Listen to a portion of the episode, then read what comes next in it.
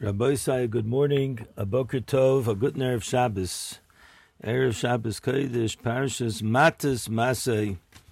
We are completing the Sefer Bamidbar, Tovshin Pei Aleph.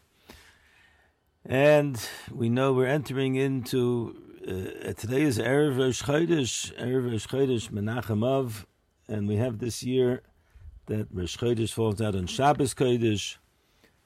So there's a little bit of a nechama already in the air that the Shabbat, the beginning of Av, will be in a setting of a Shabbos, which shows us that the Avelis, which we know we mourn the destruction of the Beis HaMikdash during these days, that we should have an element of menucha, so that relates to the Menachem Av, that this year there should be more of a menucha, more of a Menachem. So as usual, we want to say over some Divrei Torah. As I've done in the past, we have two tapes. One is from last year. And in last year's Divrei Torah, we spoke more about Parshas Maseh and the Masos. And this year, I felt that it's important that we should speak a little bit more about Matos. And to get chizuk for everything that we're going through. So Parshas Matos, we know, starts out with the Parsha of Nedarim. And Nedarim, specifically between Ish and Isha. But it speaks about the general concept of the inyan of making a neder, and what happens when a person makes a neder, and hafaras a neder, hataras nedarim, all of these different halachas. And then the Torah continues and speaks about the Melchemes Midyan. The Melchemes takes place between Klal Yisrael and Midyan. HaKadosh Baruch Hu commands Moshe Rabbeinu to take Nekama from Midian, and he doesn't hesitate, as we see from the Psukim. And even though he knew that this was going to be his last deed before he leaves this world, but still he went with Simcha, and that's the way Tzaddikim do it. And he didn't hold himself back, even though he heard that his Misa is dependent upon it.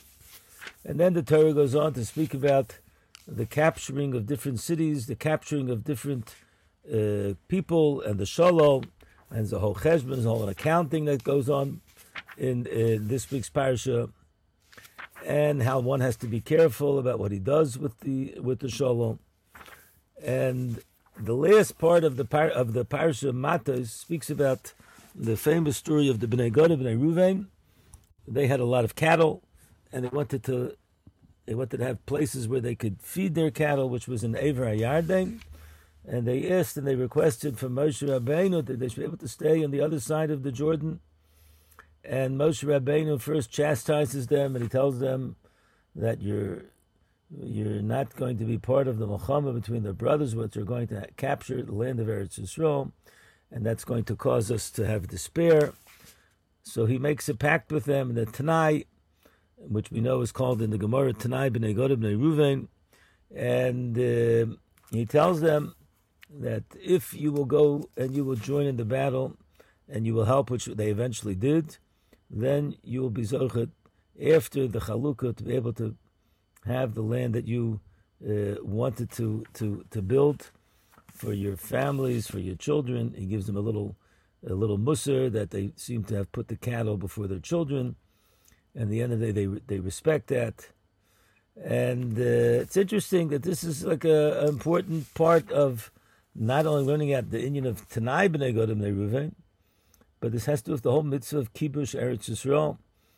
And the inyan of Kibush Eretz Yisrael, and later on we see in Parshas Maseh, the famous Ramban, when Ramban speaks about the inyan of the mitzvah of Yishuv Eretz Yisrael, based upon the pasuk V'harashtem es haaretz v'yishaftem bo. The famous Ramban shita is there is a mitzvah saseh of living in Eretz Yisrael, of acquiring Eretz Yisrael, and because this is the land which was given to us as an inheritance, and there's a mitzvah saseh of the mitzvah Yishuv Eretz Yisrael. There's other Rishonim that disagree with the Ramban. I know that Rav Moshe Feinstein Zatzal said that even if we don't hold of the Ramban, as far as a mitzvah kiyumis, a mitzvah chiyuvis, but there is a mitzvah kiyumis that if a person does come to Eretz Yisrael, He's Mekayim, the mitzvah Yishuv Eretz Yisrael. And no matter what, we know there's Kedusha Soretz, there's Chiba Soretz. And this is something, especially in the time period that we're living in, we all have this tshuka, this yearning that we want to get back to Eretz Yisrael. So let's speak a little bit about the inyan of Nedarim. And a lot of what we're going to say is based upon some of the thoughts which I saw from Shimon Schwab and the Sefer Mayan Beis HaShoeva. You shouldn't think that it's on my own, but we try to put things into perspective in our own terms and our own terminology, and I hope that you'll enjoy them, be able to use it, and you'll share it with others either at the Shabbos table or wherever you go. And again, as we always say, this should give us chizuk, especially during these trying times that we're all going through. The inyan of Nedarim is a fantastic concept. And the Torah tells us, "Vayidaber Moshe Rosh Hamatas Livnei Yisrael Leimer." It tells it to the children of Klal Yisrael. The Sefirah says that this mitzvah is dafka given to Klal Yisrael. Only Klal Yisrael can make nedarim, but the Umas HaOlam, they don't have a koyach of nedarim. And why is that? The answer is because what we see from over here is the power of speech. That the power of speech by a yid is not just a concept of communication, which in itself is a wondrous thing. We always speak about how what we're going through right now is I am now talking, which is basically sending impulses from my brain to my larynx, and then there are words which are formed very, very quickly, and they go out in an airspace, and they enter into now a recording, but usually it goes into a person's ears, and the ear is able to compute in such a split-second fashion. And this is the power of communication that HaKadosh Baruch Hu has implanted into the teva of nature of man, and that in itself is a great thing. And we see the world lives on that. The world lives on tikshoret, on communication. But by Klal Yisrael, there's a higher level. Our dibur, which is the highest level of medaber, is Yisrael, is that we're able to create a cheftza, an entity with our words. Literally, we create a definitive object, a power of din into the world. We can control if something is going to be permitted or not permitted. If a person makes a shvua, that he's or neder, that he's not going to eat a certain food, then there's a isser of lo yachel devar. There's an isser. It, according to some, it becomes a chefsa shel isser. So the inyan of nedarim by yidden is that we're able to create something which goyim can't create. Goyim cannot create a definitive object. All they can do is they can communicate. Well, we have this ability to have the higher level. We have a power which is a koyach elyon, a power which is so high and so powerful. The Iker Nedarim, the Gemara says, is dafka b'shas tzara. When a person is going through difficulties, when a person will go into battle, then they would make a neder, like it says, Vayider Yaakov neder leimer. Not Yaakov Inu, he was going out into Galus.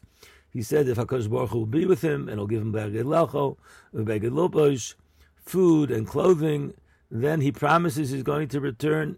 And we find throughout the Navi and in the Tanakh, we find that they would make nedarim, like by Yiftach, made a neder, and these inyanim were to be mechazik themselves in mitzvahs, ma'asim tovim. So the concept is that we're able to create a din, and we should use it sparingly. Don't use it all the time. B'shas shalom, a person doesn't necessarily have to go through this.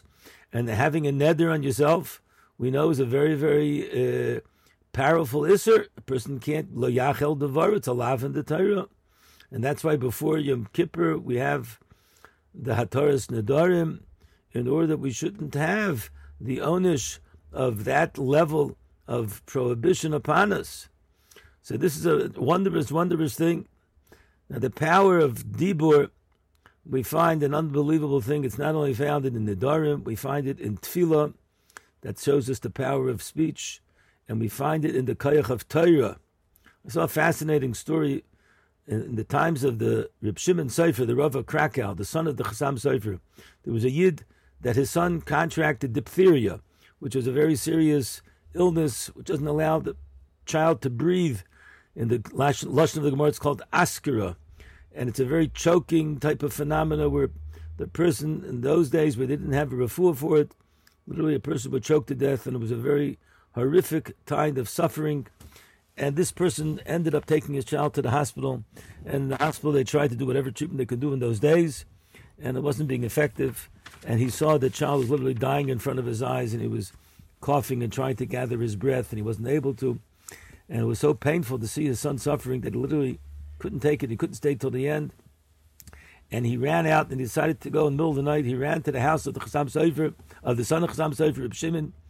And he saw that all the trissim, all the shades were all drawn, and there was no light, but he saw a little bit, there was like a broken triss, and there was a little crack of light, and he decided that perhaps the Rav is up, and he went into the house, he opened the door, and he went into the house, he didn't knock, he didn't want to wake up the members of the family, and he saw that the crack Rav was sitting, and he was learning Torah in the middle of the night with tremendous, tremendous hasmada, and he had a light in front of him, and when he came in, the Rav saw him, the Rav said to him, what are you doing here? What happened? You know, just came into the house. He said, he broke down and he started crying. He says, I apologize. He says, didn't you see that the Tristram were closed? He says, yeah, the Tristram were closed, but there was a little bit of light. He says, if you're here already, tell me what's going on. He told him his tzara. Immediately the Rav, it was then in the winter, he had a scarf around his neck. He said, take this scarf, which had been wrapped around his neck, and you should run and bring it to your son and put it around his neck, and there will be refuah for him. But you have two conditions. Two conditions are that you have to bring it back to me before the morning, for Alos HaShachar, and you also have to promise me that you won't divulge this piece of information to anybody as long as I'm alive. The person immediately said, for sure, I won't divulge it at all. I'll take upon myself these tanoim. And he quickly ran, and he brought the scarf, and he wrapped it around his son's neck. And a miracle took place. All of a sudden, the son started coughing. And all of a sudden, big globs of whatever was inside of him poured out. And eventually, he was even able to sit up. And he had a complete refuah from the scarf of the Rav. And he immediately remembered what he had taught. The doctors came in to get over it. He took the scarf, and he ran back to the Rav's house before Alos HaShachar. He came in, and he handed him, they thanked him, they told him that the son is better. And he said to him, I understand. I'm very thankful that you gave me this. He says, what was the power? The power says, this tzif I always wrap around my neck when I'm learning the Torah, and it's saturated with the words of Torah that I learn. And the reason why I told you that you have to bring it back before Alos HaShachar is a very practical reason, not like a magical thing, a Harry Potter kind of thing. No, it has to do with the fact that I'm going to go out in the morning and I can't catch a cold, so I have to have it in the winter. And the reason why I told you that you shouldn't divulge it is because I have, in my job as the Rav, I'm always running from mitzvah to mitzvah. I have brisim and I have chasnas, and I have to go to the beis din and I have to paskin shilas, and people are coming to ask me for all kinds of questions. And if I don't have a chance to learn, I won't be able to be the person I'm supposed to be. So at nighttime, I close all the trisim, and people know they're not supposed to bother me. So therefore, I'm able to sit and learn, and only with the koyach of Torah am I able to perform the duties of a Rav, to create diburim of kedusha. So therefore, if they would come, if you would divulge it, people would know that I'm up at night. So therefore, I want people to think, no, I'm sleeping at night, they won't bother me. But now that I know that the tris was broken, I have to fix the tris. But please don't tell anyone. The person did not divulge this story until after the Rav had passed away. Rabbi Isai, we see that by a yid, there's a pella, the kayach of dibur, the dibur of kedusha, the dibur of lashon, the power that we have. That's what we see by Nedarim, and that's really the connection between the Melchemes and Midyan, because since they went into war, they made Nedarim, so that's why the Parish of Nedarim was made before the Parish of the Melchemes of Midyan. There's an unbelievable vart, which I want to share with you, but I have to tell you that before I say this vart, just to say that yesterday was the yahrzeit of Rav Yashiv, Zeicher Tzadik Livracha, the 9th yahrzeit.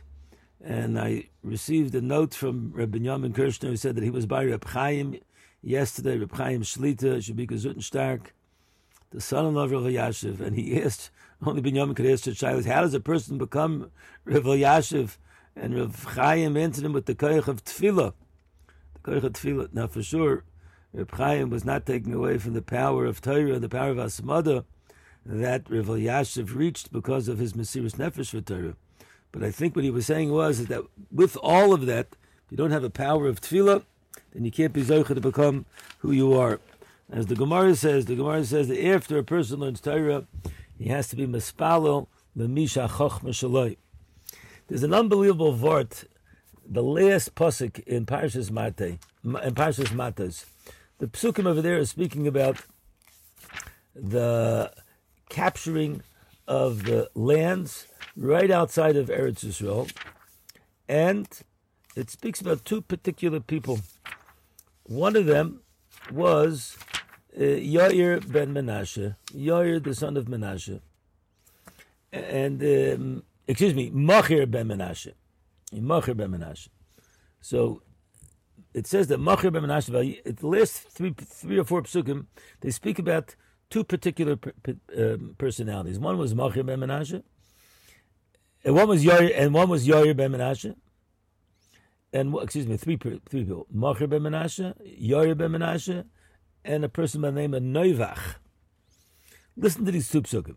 It says Yair ben Menashe, and I want to tell you an unbelievable insight from Rav Schwab Zatzal. It shows us the depth of Torah. Yair ben Menashe halach vayilkot es Chavosayim.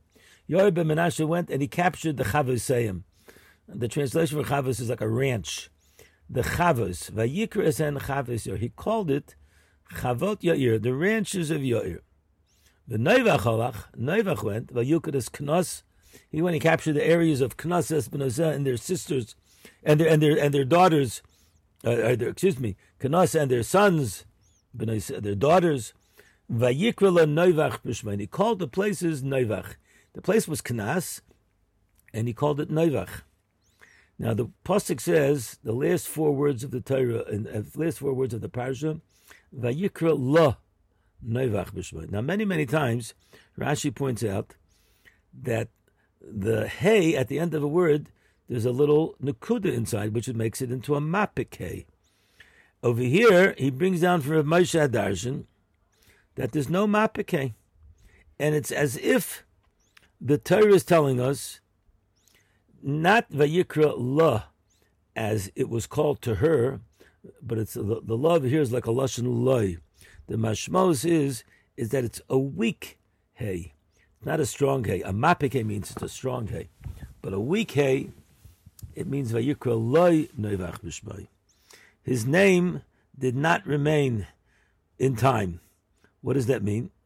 That means like this. Later on in Navi, the Navi speaks about Chavos Yair. Hundreds of years later, the Torah tells us that Yair's place still retained the name Chavos Yair. And that's why the Torah says, Vayikra sen Chavos Yair, as Rashi points out, he didn't have sons, Kara b'shmo lizikron. He called it on his name, the ranches of Yair. But he didn't call it Yair, he called it the ranches of Yair. While Noivach called his place, which was really originally Knas, he called it Noivach. No, this is Noivach. So Rav Schwab says an unbelievable inference, and it shows us the depth of the Torah. What we can see from a little lack of a nekuda in the Torah. We know that the Torah, we darshan even the tilim, even the little kesers, we can darshan tilim shel halachos. What is the Torah's message over here? And this relates to what we were speaking about before. When man acquires property, sometimes he gets confused. He begins to think that property is really what he's all about. And that's not a Jewish philosophy. The Jewish philosophy is that if I acquire property, the property is not really my essence. It's only Chavos Yair. It's only the ranches of Yair. To show me that what? That that's not really who my essence is. Noivach, on the other hand, he translated that Nechasim are really my etzem. Noivach, this place became him. It defined him. And this is teaching us a great lesson. There's a difference between how we look at the purpose of the world and the nations of the world look at the world. The nations of the world look at the world as how much they can acquire, how much property they have, how much physical property are in their possessions, and that becomes their definition. And by us, the physical is not what's important. The physical is not lasting. It's the mitzvahs, it's the ma'asim tovim, it's the kedusha. Those are the things which are important. And we find in mitzvahs a very interesting concept. How do we relate to mitzvahs? Now we know we have a shofar, we have tefillin, we have tzitzis, we have sukkah, we have lulav. Those are all outside forces. They don't necessarily become an integral part of man. But there are certain mitzvahs which become an integral part of him. For instance, Talmud Torah, the learning of Torah. The Gemara says, brings down a pasuk in Tehillim. In the beginning it's called Torah Hashem Chaftzai. The Torah is really God's Torah. But after a person learns the Torah, and a person is a masvid, and a person continues to try to define himself with the Torah, then it's called Uba Torasa Yega Yom V'Layla. It becomes his Torah. The Torah becomes his essence. Like the great Gedolim that we spoke about, Rav Yashiv Zatzal, Yibadol Chaim Tovim Varuchim, Reb Chaim Shlita. They themselves are considered literally like the embodiments of Torah. The Torah becomes them. It's a Sefer Torah Chai. That's what's important. And that's why the Gemara says, foolish people, that they stand up for Sefer Torahs, they don't understand. They don't stand up for a Gavi Rabbah who embodies the Torah. When we see a Talmud Chacham, we have an obligation to stand up for him, because he becomes the essence of the Torah in him, or really Hainu Hach. I remember the feeling that I had when I drove Rav Moshe Feinstein, Zeicher Tzadik Levroch, in the car, and he was holding on to a Sefer Torah, and I said, I didn't just have one Sefer, I had two Sefer Torahs. I had a Sefer Torah which was written by a Sefer, and I had a living Sefer Torah who embodied all of the beautiful, beautiful lessons of the Torah, a living Sefer Torah Chai. And we find this also in the Inyan of Tefillah. David HaMelech, who wrote Sefer Tehillim, calls himself Vani Tefillah, my essence is Tefillah. There's nothing like Klal Yisrael. Klal Yisrael, we're Mitz'ached with the mitzvahs, the Maisim Tovim. And I think this is the message of the entire parsha, which is the ending of our travels in the Midbar, as before we enter into Eretz Yisrael, to recognize Nidarim. We create definitions of Kedusha, we create the definitions of something which is permitted and something which is not permitted. We create, when we go into battle, we go with the power of Torah, we go with the power of Tefillah. We are able to define, that's what the pasuk is telling us at the end. A very small pasuk speaks about Yair, speaks about Menashe, speaks about Noivach, and we see a Rashi, and we see a beautiful, beautiful interpretation, which gives us chizuk, that this is what we should try our utmost during these days, as we enter into the 9 days of mourning. And for some reason, HaKadosh Baruch Hu this year is giving us a blessing, that this year we're going to have 2 Shabbos, during these 9 days, 2 menuchas. And someone said over Gevaldig Gevart last night. I heard it over, it's really from the Hasidisha, if I'm not mistaken, that really today is really the happiest day of the year. Why is that? Because the Gemara says in 2 places, that on one hand it says, Mishenichnas Adar, Marbin B'Simcha. When Adar comes in, you should be Marbin B'Simcha. And the concept is that we go, Ya'echol Mechayel L'Chayel. It doesn't say you're supposed to stop the Simcha. The only time it says you should stop is Mishenichnas of Mamatim B'Simcha. When it comes of your Mamait B'Simcha, which really means that from Adar until today, until Erev Rosh Chodesh Av, we've been going up in an upwards framework of being Marbe B'Simcha. And as we said, there's no Simcha like the Torah, there's no Simcha like Tefillah. Only now are we going to be going into the Mamatim B'Simcha, the month of Av. So today is really a very, very happy day. Now, for sure, we have to take this into context of all of the tzaros that we're going through in Klal Yisrael, and what we hope and pray that Kadosh Baruch Hu should see all of us, those of us who have just completed the Masechta Yuma and the Daf HaYomi, and we're starting Masechta Sukkah. We're leaving Yom Kippurim. We're leaving the Olam of Tshuva. We're entering into the huts of HaKadosh Baruch Hu, into the tents of HaKadosh Baruch Hu, and we ask and we pray, HaKadosh Baruch Hu, please. Kadosh Baruch Hu, be merapeh all of those that are ill, be menachem all of those families that are waiting to hear news. We should be zocher b'tzashem to the binyan Beis Hamikdash, to es tzemach David Avducha, David HaMelech v'anis tefila. We should be zocher b'tzashem to the coming of Mashiach Tzidkeinu, Heir of Yameinu, Amen. A good nerve Shabbos Kodesh Parshas. Double parsha, Parshas Matas, Parshas Maseh.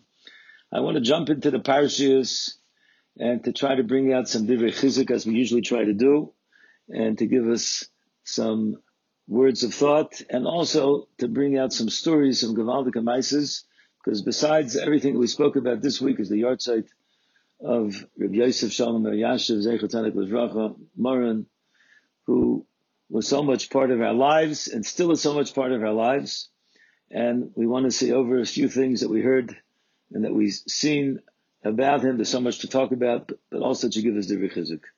So to jump into the parasha, Parshas Matos begins with the inyan of Nedarim.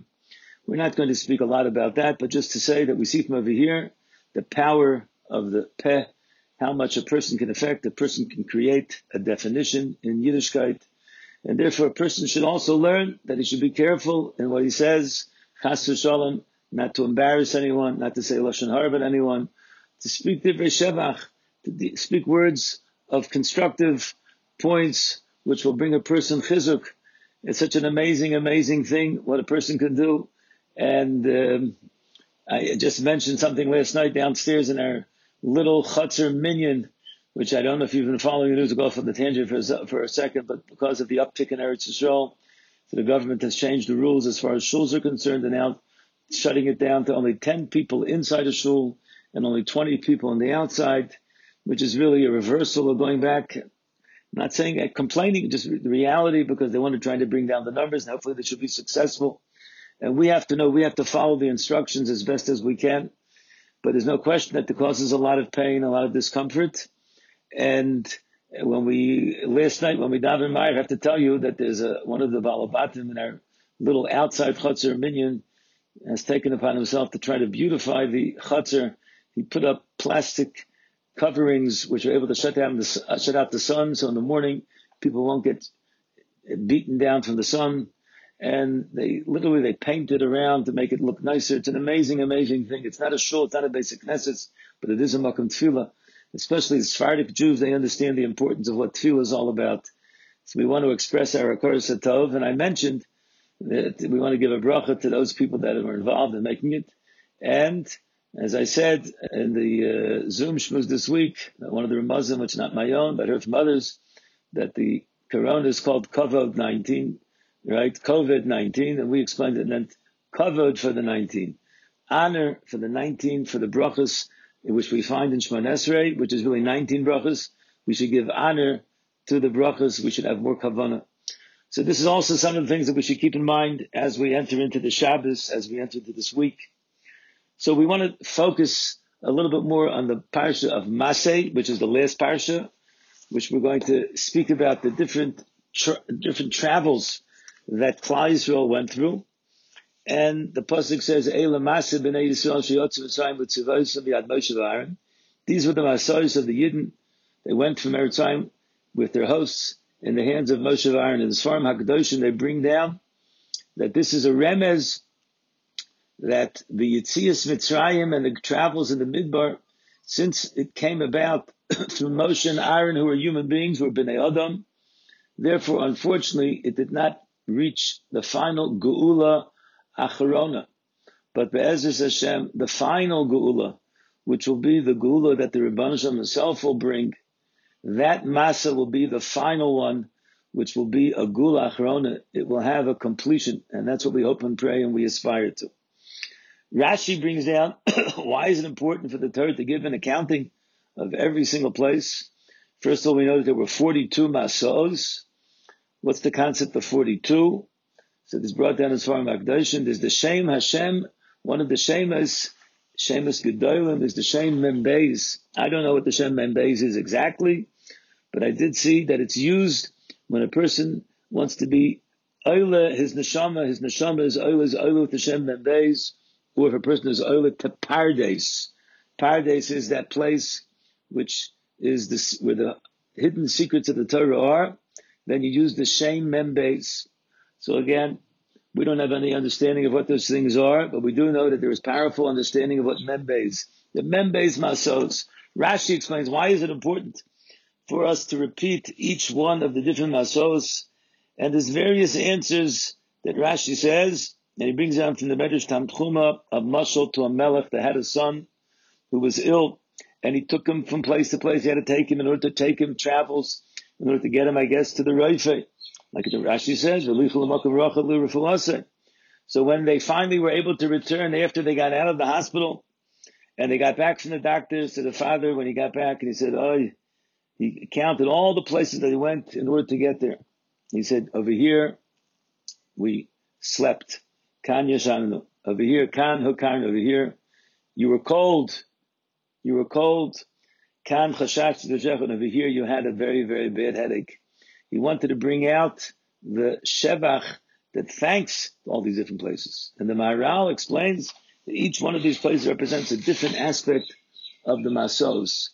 There were certain masos where there was peace, where there was shalom, where they were able to sleep peacefully and calmly. There were other masos where it was cold, where there was tsar, there were difficulties going on throughout Klal Yisrael. And then there was the harshest thing, which was chashashis v'shecha, that's the makom sakana. And I think this gives us a little bit of a vision of our own lives, of our own masa. If we recognize that we ourselves are again part of the masaos of the midbar, and we ourselves have to recognize that, as we mentioned in the Zoom shmooze, we'll just repeat it again, that there are different time periods. There are time periods of shalom, there are time periods of tsar, there are time periods of sakana. But we have to know one thing. These are all the masaos of Klal Yisrael, and HaKadosh Baruch Hu is with us at all times. As we say, Al Pi Hashem Yisu, Al Pi Hashem Yachanu. We always go with HaKadosh Baruch Hu. If HaKadosh Baruch Hu says we have to travel to this place, we go to that place. But we should know that we have a role to play, because it's brought down in the Svarim. The Rishonim already, I saw that the Barbenel brings it down, that there were different masos. There was a masa that was called Kivros HaTaiva. They left Midbar Sinai, they went to Kivros HaTaiva. That was an outcome of what Klal Yisrael was doing. That's an outcome of what man does. He creates a makam of Taiva. There were other places that were called Vayisu Merisu Yachnu B'Kehelasa. Kehelasa is lashon of Kehilos. They were together. They were together when we banded together, when we built communities. And then it says Vayachnu Bahar Shofar. They were in the mountain of Shofar. Shofar is a lashon of pleasantness. But then it says they left the mountain of pleasantness. They went to a place which is called Charada. Charada is fear. Rabbi said, this is all what our role. Our role is that we can create the definitions of the places, the masos. We have to go through the 42 masos.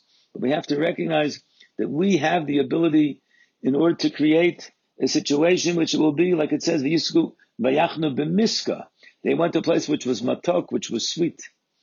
So Rabbi says, as we're going through our masos, we should not become despondent. We're going through a corona pandemic. We have no understanding of the fullness of what HaKadosh Baruch Hu wants from us. But Rabbi, so we get chizik. What do we see? We're in the end of the Sefer Bamidbar.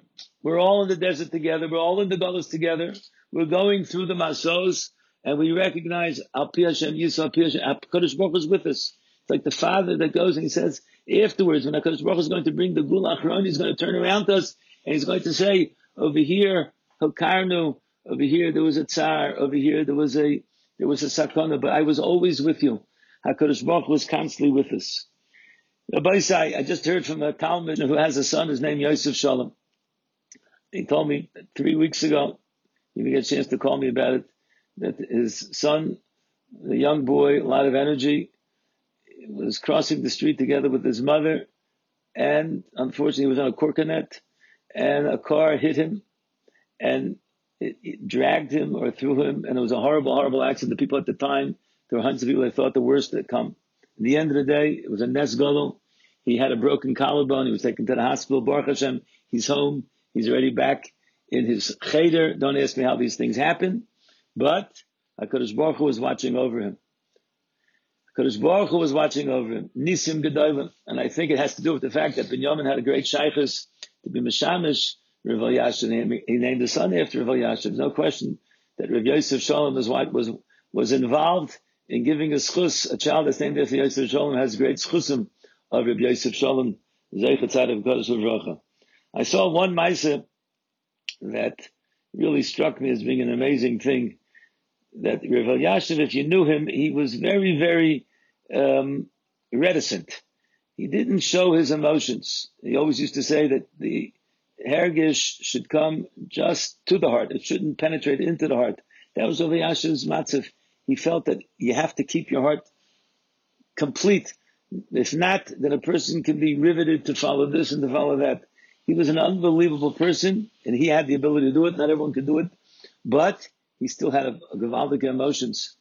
And it was Rav Zilberstein says that he once saw him once crying, not on a Tisha B'Av, not on a Yom Kippur, but one time when he was not feeling well, when he already was older, there was a woman that came, it was an almana, and she begged to get into the Rav, and she started crying, and she said, I have a son who's in yeshiva, and he wants to leave yeshiva, and I'm very worried about him, and what's going to happen to him, and I'm asking that the Rav, she must have been Yerushalayim or Yid, should ask the Rav should speak with him and try to give him chizuk.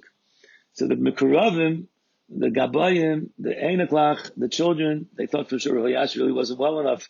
He's probably not going to be able to agree to this request, but he said immediately, I guess he felt it was an almana, immediately, yes, please tell your son to come. The Mekuravim couldn't believe it. So the son came, and Rav Yashiv started speaking to him a few minutes about the Indian of Avas Torah, that a person should have Avas Torah. How could a person not have enough from Torah? How could a person not have pleasure from Torah? So the Bacher said, I'll tell you the truth, I don't enjoy it because I end up learning by my own. I don't have a chavrusa. And you don't have a chavrusa, you don't really feel like you're accomplishing. And therefore I feel I'm really not that important. So the Rebbe Yasha said, what, there's not a mashgiach, there's not a Rebbe that's in charge of the chavrusas? Go to the mashgiach, and I tell him in my name. Tell him in Rabbi Yashiv, I don't know if he said the words Rabbi Yashiv, but he said, tell him in my name that I said, I ask him that he should be Messiah to your chavrusa. And then when you find a chavrusa that's fit for you, mitzvah Hashem, you'll get a hanor. And I'm going to tell you, if you continue to learn, you'll become a Talmud Chacham. And you'll see everything is good. Because when a person puts his efforts into Limudat Torah and not other things, then he can become happy and become a great person. And then out of the ordinary, Rav Yashiv cried, and a few drops, 2 drops, that's what he said, 2 holy drops from Rav Yashiv's eyes came out, and it fell onto the sefer that was in front of him. Rav Yashiv was nisragish. Rav Yashiv felt that this boy, he has an opportunity, and if he Chas v'Shalom would be lost, it would be a loss for him, a loss for generations. And this boy saw that Rav Yashiv was crying over him. So what did he do? He just, it was amazing. It had such an impact upon him. He just felt so elevated that this great gadol would feel such a compassion for him. So the next day, he went to the mashgiach and he asked for chavrusas and he started learning. And any time he ever felt any sort of despondency, he would always remember what Rav Yashiv had done for him. And then the almana came back and she said that the son is so steiging, he's in such a good place. And she thanked him profusely. Rabbi said, what did Rav Yashiv cry over? Rav Yashiv cried over that another Yid would be losing out his ability to be part of the world of the world of Talmid Chacham, the world of Torah. That shows us a little bit of an expression. I was thinking myself during these days, as we try our utmost to elevate ourselves, to recognize that we are living, no question, in different times, something that we've never ever imagined would have happened. But we also always have to recognize, keep our eye on the ball. What are we searching for?